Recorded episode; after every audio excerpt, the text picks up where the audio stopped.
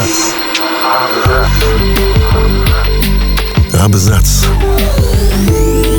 О книгах и писателях. О книгах и писателях. Всем привет, я Лев Булдаков, и сегодня я расскажу вам о пяти гениях хоррора, которых у нас, мягко говоря, знают не все. Писатели в востребованном жанре ужасов сегодня куда многочисленнее списка из трех пяти авторов, которые обычно приходят на ум при упоминании слова «хоррор». Не одними Лавкрафтом, Кингом и Клайвом Баркером жив этот жанр. Откройте для себя несколько имен писателей, которые совершенно точно развлекут вас, а может быть даже и напугают. Томас Леготти – Американский автор, чьи книги еще при жизни попали в престижнейшую серию Pingin Classics. Случай в истории серии уникальный, поскольку с 1946 года издательство выпускает только классику и ничего, кроме классики литературы. Лиготти известен как современный преемник Кафки и Набокова, а еще Эдгара Аллана По. Трижды получал премию Брэма Стокера, а также по разу британскую премию фэнтези и премию Международной гильдии ужаса. Книги Лиготти повлияли на множество писателей, стали источником вдохновения для первого сезона сериала «Настоящий детектив», послужив основой для монологов Раста Коула в исполнении Мэтью МакКонахи. Распадающиеся города, иные пространства, древний и непознаваемый ужас, изысканная проза и раскалывающаяся реальность, в трещинах которой можно разглядеть подлинную тьму бездны. Все это — рассказы Томаса Леготти, живой легенды хоррора. Американского художника и писателя-фантаста Джеральда Брома считают одним из главных авторов, на которых сегодня держится жанр неоготика. Это когда классические истории про призраков и потусторонние силы переносят в современность. Интересно, что никакого формального художественного образования Бром не получил, но и самоучкой себя при этом он не считает.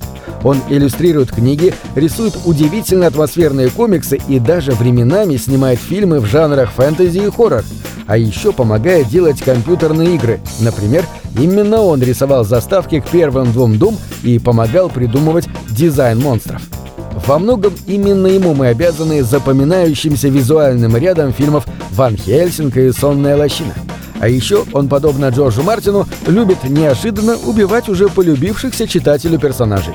«Потерянные боги» — мрачная книга американского художника и писателя Джеральда Брома, также известного как просто Бром. Это мистический роман с безумными иллюстрациями художника, которые настраивают читателя на необходимую атмосферу.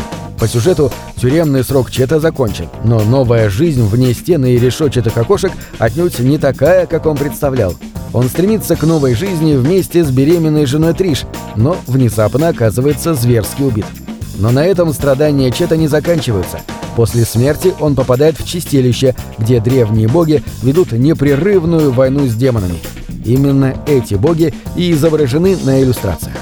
Удастся ли Чету не сойти с ума и спасти свою жену и нерожденного ребенка? Т. Э. Д. Клайн – это пример писателя, который оставил лишь несколько произведений, но зато таких, что его имя теперь навсегда врезано в историю жанра.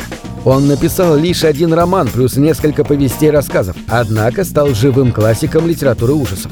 За роман «Церемонии» 1984 года он получил премию имени Августа Дерлита, а за повесть «Бог Надельмана» 1986 года – Всемирную премию фэнтези. В 2012 году его удостоили звания гранд-мастера хоррора по версии Мирового конвента любителей ужасов. Теодор Эйбон Дональд Клайн родился 15 июля 1947 года в Нью-Йорке. Клайн добавил к своему имени Эйбон в честь гиперборейского волшебника, персонажа Кларка Эштона Смита, и использовал его в инициалах своей подписи по примеру других писателей Г.Ф. Лавкрафта или М.Р. Джеймса.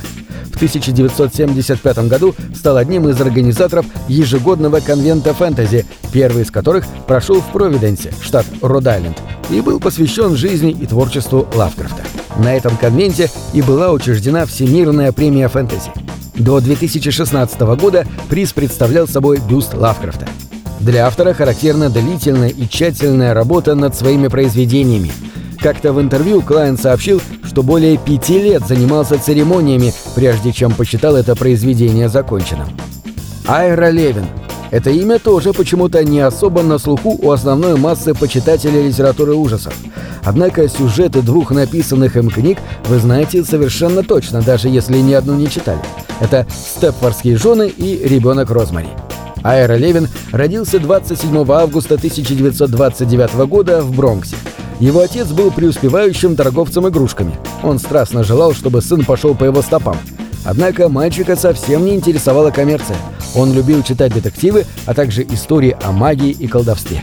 Еще подростком Айра начал собирать книги, посвященные всему таинственному и мистическому. В 1967 году Айра Левин создал свой самый знаменитый роман «Ребенок Розмари» о молодой женщине, которая против своей воли выносила и родила ребенка сатаны. Когда писался этот роман, тогдашняя жена Левина, Габриэль Аронсон, была беременна, и Левин не разрешал своей жене читать книгу, пока их ребенок не появился на свет. Только в США было продано более 5 миллионов экземпляров «Ребенка Розмари». Роман также был переведен на многие языки. В его романе «Стефордские жены» женщины американского городка подменены неотличимыми от них роботами.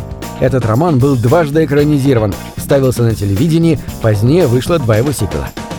Юн Авиде Линквист, бывший шведский фокусник и стендап-комик, который решил изменить свою жизнь и стал писать довольно тонкую и тревожную прозу в жанре ужасов.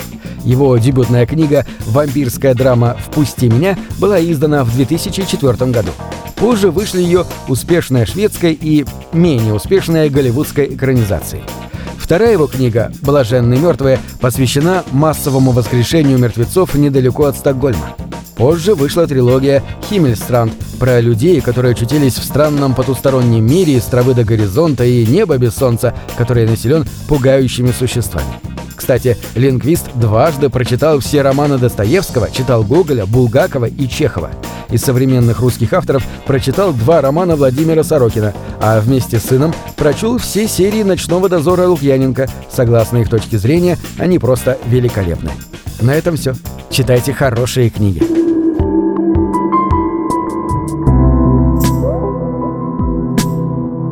Книги — это двери, что выводят тебя из четырех стен. С ними ты проживаешь другие жизни, а свою умножаешь в тысячу раз. Тысячу раз.